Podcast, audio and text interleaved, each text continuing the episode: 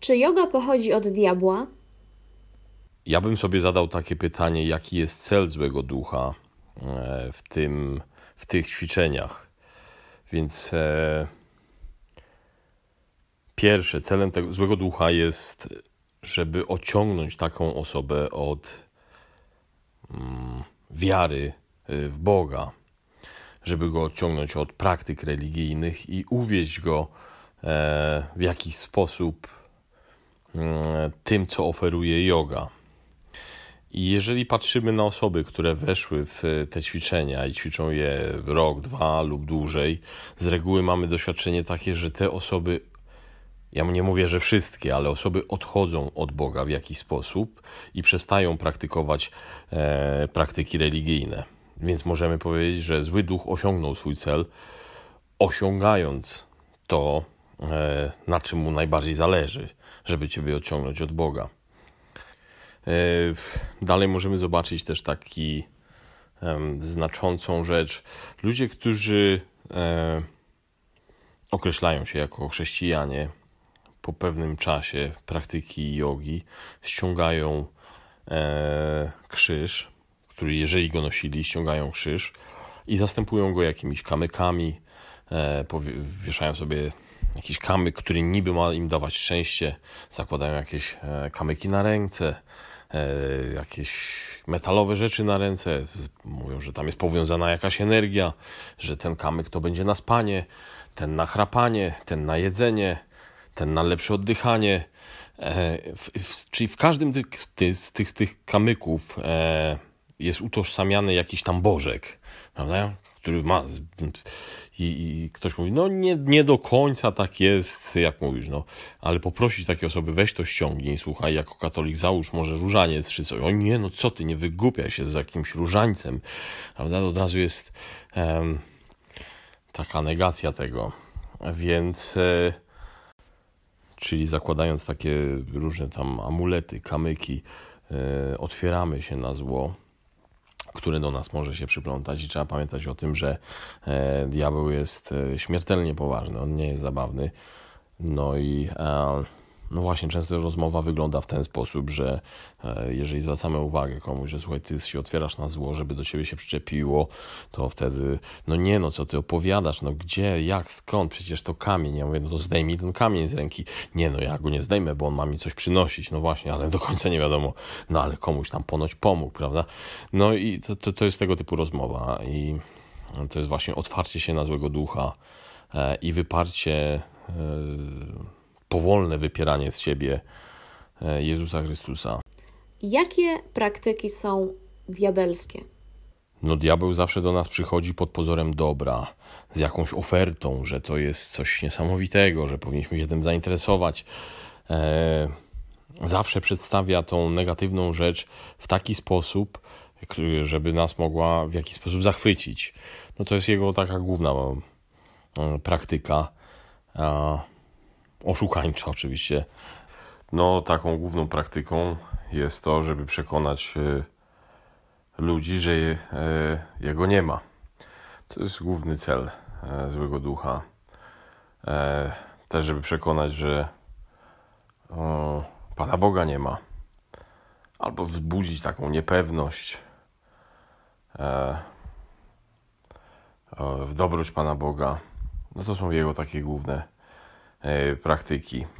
No ale już jak na przykład się dowiemy, że on jest, no to albo zdążymy się przekonać, e, to wtedy on próbuje zminimalizować, e, jakby to powiedzieć, zminimalizować niebezpieczeństwo, które czyha na człowieka z jego strony raczej będziemy. No, taka przeciętna e, informacja e, albo znajomość, no, jakbyśmy się zapytali, jak sobie postrzegasz złego ducha, to najczęściej mamy odpowiedź, że to jest jakiś taki e, diabełek z kopytkami robiący psikusy, prawda? No niestety to tak nie wygląda, to ta, w bajkach tylko tak wygląda. Diabeł śmiertelnie poważny, nie robi żadnych psikusów. E, następną z taką jego taktyk jest y, praktyk, jest, y, żeby ci przedstawić zło jako dobro. Czyli na przykład, żebyś coś zrobił i sobie wytłumaczył to, że wszyscy tak robią, że to nie jest nic złego, że teraz są takie czasy. To jest właśnie przedstawienie zła jako dobro. E, zachęta do tego, do popełnienia jakiegoś e, niedobrego czynu, grzechu, prawda? To jest właśnie taka jego taktyka. Diabeł do nas przychodzi zawsze z ofertą. E, ja bym to tak nazwał. Z dobrze przedstawioną ofertą, że to jest dobre, że to się będzie opłacać, że to jest fajne, że w ogóle będziesz się fajnie po tym czuć i w ogóle człowiek będzie bardzo fajny a tam takie konsekwencje, prawda? To tak często mamy w głowie właśnie, żeby to, żeby to zrozumieć, że to jest właśnie takie myślenie bardzo często podsuwane jest przez złego ducha. Następna taka jego technika to jest e, zdyskredytowanie osoby. Czyli, a co ty tam, takie zabobony jakieś czternastowieczne, prawda, co ty tam wierzysz? prawda? To też jest jedna właśnie z jego takich technik. Jest bardzo dużo, nie sposób tutaj wymienić wszystkich yy, po kolei. Ja tylko tak wymieniłem główne, ogólne i podałem kilka przykładów, prawda? No jeszcze ważną rzeczą jest, żeby właśnie nie wchodzić z nim w dialog, że to może zrobię, bo to będzie jakaś korzyść, prawda? To jest wtedy wchodzenie w dialog ze złym duchem. E, no, on jest od nas tysiąc razy inteligentniejszy i e, to jak wejdziesz w dialog, to od razu możesz czuć się pokonany, prawda? Bo no, człowiek nie jest e, tak inteligentny jak zły duch. No i on cię pokona, pokona cię doświadczeniem, prawda? No, trzeba sobie wyobrazić, jak to kiedyś jeden ksiądz powiedział, w raju nie było zła. Nie było. Adam i Ewa nie znali zła i no właśnie, jak to kiedyś ksiądz powiedział, jakie to musiało być natężenie zła, że Ewa dała się skusić, prawda? No i jeszcze z takich jego sztuczek, technik, to jest właśnie strach, zasiewanie strachu. Jak zaczynasz się bać, no to strach pochodzi od złego ducha. E, e, oskarżenie, no jeżeli na przykład już poznamy te jego e, sztuczki i już będziemy uświadomieni, że to jednak on stoi na, za tym. Pamiętajmy, że my jesteśmy ośrodkiem decyzyjnym, ale, ale, ale jego oferta może się wydawać atrakcyjna i jeżeli zaczniemy rozpatrywać tą ofertę, to pamiętajmy, że przegraliśmy. To od razu to jest z góry, z góry przegrana, prawda? To nie ma żadnego, żadnej wątpliwości. Czy yoga jako ćwiczenia fizyczne, a nie duchowe też jest zagrożeniem? Ja myślę, żeby. Yy wysłuchać e, krótkiego wykładu księdza Pawlukiewicza, który mówi o e, zagrożeniach duchowych związanych z jogą i nie rozpatrywanie tego jako tylko i wyłącznie ćwiczenia fizyczne. Ja myślę, że on tutaj jest dosyć dobrym autorytetem, żebyśmy krótki e, jego wykład wysłuchali razem. Proszę Państwa, posłużę się tutaj wypowiedzią ojca Veron, który naprawdę się na tym zna i on mówi tak. Z naciskiem zwracam uwagę, aby odpowiednio wcześniej ostrzegać, że wszelkie ćwiczenia jogi, jakkolwiek niewinnie by wyglądały, mają na celu jedno i tylko jedno odblokować kundalini, aby zacząć iść w górę. To jest cudzysłów. Rozmawiając o tym z pewnym guru w Indiach, zapytałem go, co sądzicie o jodze praktykowanej na zachodzie, niby w celu odprężenia się. Zaczął się śmiać i powiedział, niech ćwiczą, kundalini odblokuje się, nawet gdyby wszystko robili tylko dla zrelaksowania się. W jego przekonaniu odblokowanie się kundalini uchodzi oczywiście za coś dobrego. Skutek więc pojawi się, będzie trwały, może podejście będzie dłuższe, ale skutek pozostanie. Trzeba dobrze zrozumieć, że yoga nie jest prostą techniką relaksacyjną. Chodzi o technikę, która była wypracowana w hinduizmie powoli przez całe wieki. Dla hinduizmu człowiek stanowi tylko emanację, niewielką cząstkę boskiej duszy, świata bezosobowej energii, która wypełnia wszechświat. Yoga jest uprzywilejowaną drogą, która ma prowadzić do zjednoczenia z tym wielkim kosmicznym ja. Jednak dla nas, chrześcijan, którzy mamy wielką łaskę poznania objawienia Boga osobowego i transcendentnego, który stworzył świat i człowieka z miłości i który wzywa każdego człowieka, by pozwolił mu napełnić się jego miłością, panteizm hinduski, mimo całej swojej szlachetności, jest regresją. Poza tym już samo praktykowanie jogi stanowi wielką pułapkę duchową. Yoga sama w sobie jest techniką bardzo skuteczną, która prowadzi do obudzenia ukrytych w nas naturalnych energii. Weźmy na przykład hatha jogę, która jest popularna na zachodzie. Wszystkie jej pozycje mają za zadanie zaktywizowanie w człowieku kundalini, energii życiowej, która umiejscowiona jest u podstaw kręgosłupa. Celem praktykowania jest sprawienie, by kundalini wznosząc się ciągnęło kolejne czakramy, tak zwane centra energetyczne i po długiej praktyce dotarło do czakramu znajdującego się na szczycie głowy. Sam doświadczyłem tego i muszę stwierdzić, że yoga uaktywnia w nas energie, które są bardzo realne i jeszcze bardzo mało znane, a które pozwalają na osiągnięcie stanów nadzwyczajnych. Ja sam stosowałem i uczyłem technik lewitacji. Mędrcy Indii ostrzegają jednak swoich uczniów przed ryzykiem rozchwiania psychicznego czy nawet obłędu.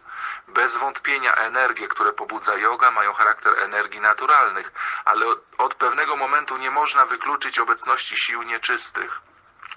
Nawet jeśli ktoś uprawia jogę tylko dwie godziny tygodniowo i na początku ma wielkie trudności w przyjmowaniu właściwych pozycji, to powoli jednak idzie do przodu, a więc czy chce, czy nie chce, uaktywnia kundalini i nawet jeśli nie dojdzie do iluminacji, to wszystkie te ćwiczenia nie pozostają bez wpływu na jego metabolizm i równowagę psychiczną.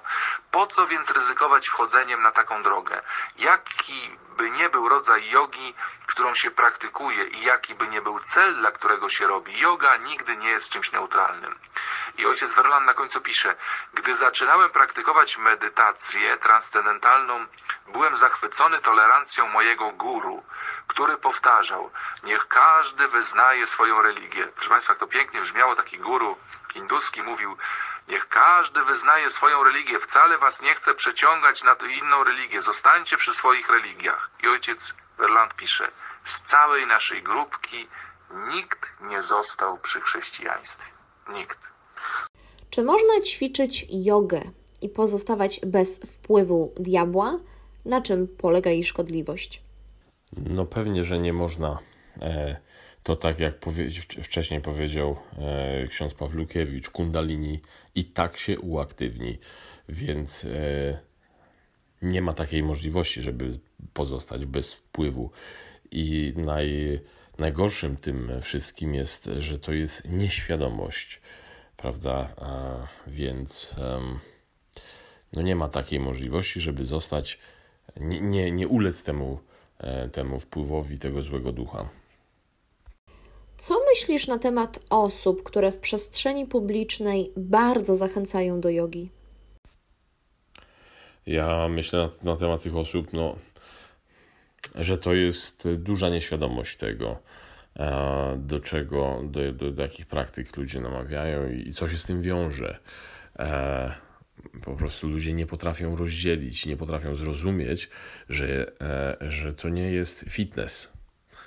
Bo często u nas jest yoga brana jako rodzaj pewnego fitnessu, tylko z takiego z kultury wschodniej.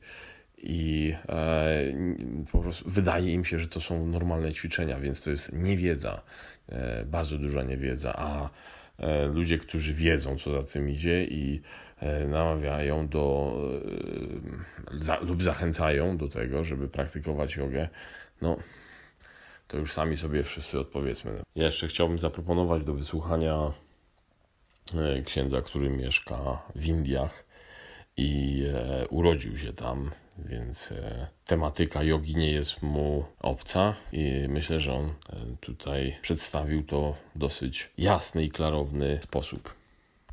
Macie tu kulturę zorientowaną na rodzinę. Ojciec przyjechał do nas z Indii. Tymczasem na zachodzie wiele osób inspiruje się sprawami z Indii właśnie. Na zachodzie popularna jest yoga, medytacja buddyjska. Jakie są przyczyny takiej popularności? Natura człowieka. Na Zachodzie myśli się, że islam jest bardziej niebezpieczny. Ja natomiast uważam, że tak zwana wschodnia duchowość jest prawdziwym zagrożeniem, jakie dociera na Zachód.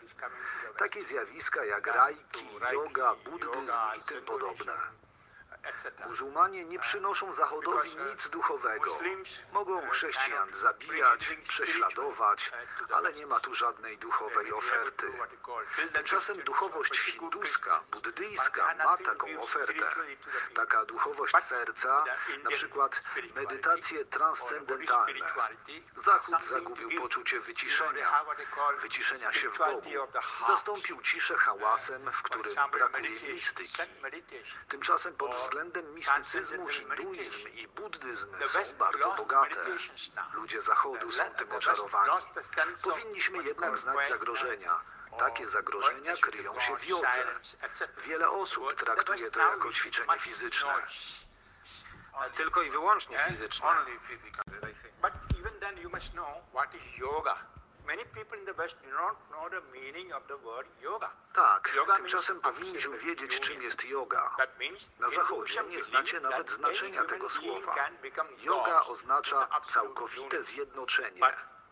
Hinduizm uważa, że każdy człowiek może stać się Bogiem po osiągnięciu całkowitego zjednoczenia.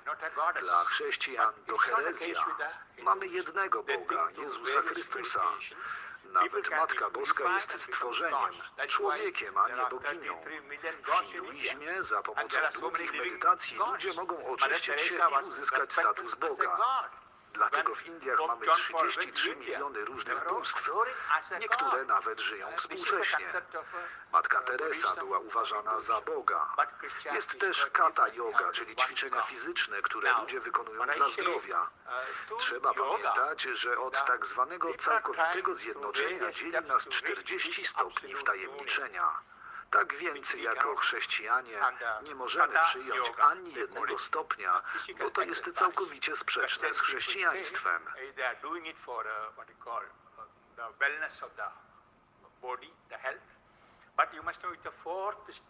uh, Dlatego jestem całkowicie przeciwny uprawianiu jogi. Jak pan wie, mieszkam pośród wyznawców hinduizmu w stanie. Kerala, ale nie pozwalamy sobie na kompromisy z jakimikolwiek praktykami hinduistycznymi, jak reiki, yoga, wróżenie z gwiazd czy księżyca. Który moment w Biblii mówi o zagrożeniach podobnych praktyk? który moment w Biblii nie ma takiego momentu. Nie ma takiego momentu, żeby było napisane, nie będziesz praktykował jogi. Nie, ale jest inny. Jest w dziesięciu przykazaniach, prawda? Nie będziesz miał cudzych bogów przede mną. I tak jak wcześniej wspomniałem na początku naszej rozmowy, że no ludzie, którzy zaczynają praktykować jogę, zaraz pojawiają się jakieś inne bożki, jakieś słoneczka, e, które mają dawać jakieś szczęście, wyznawanie innych, e, innych bożków. E, no i właśnie to jest taki, to, to, to jest ten element, nie będziesz miał cudzych bogów przede mną. E, I tutaj mm, nie, nie będziemy wymieniać wszystkich poszczególnych, prawda, bo byśmy się zajęli rzeczami niepotrzebnymi.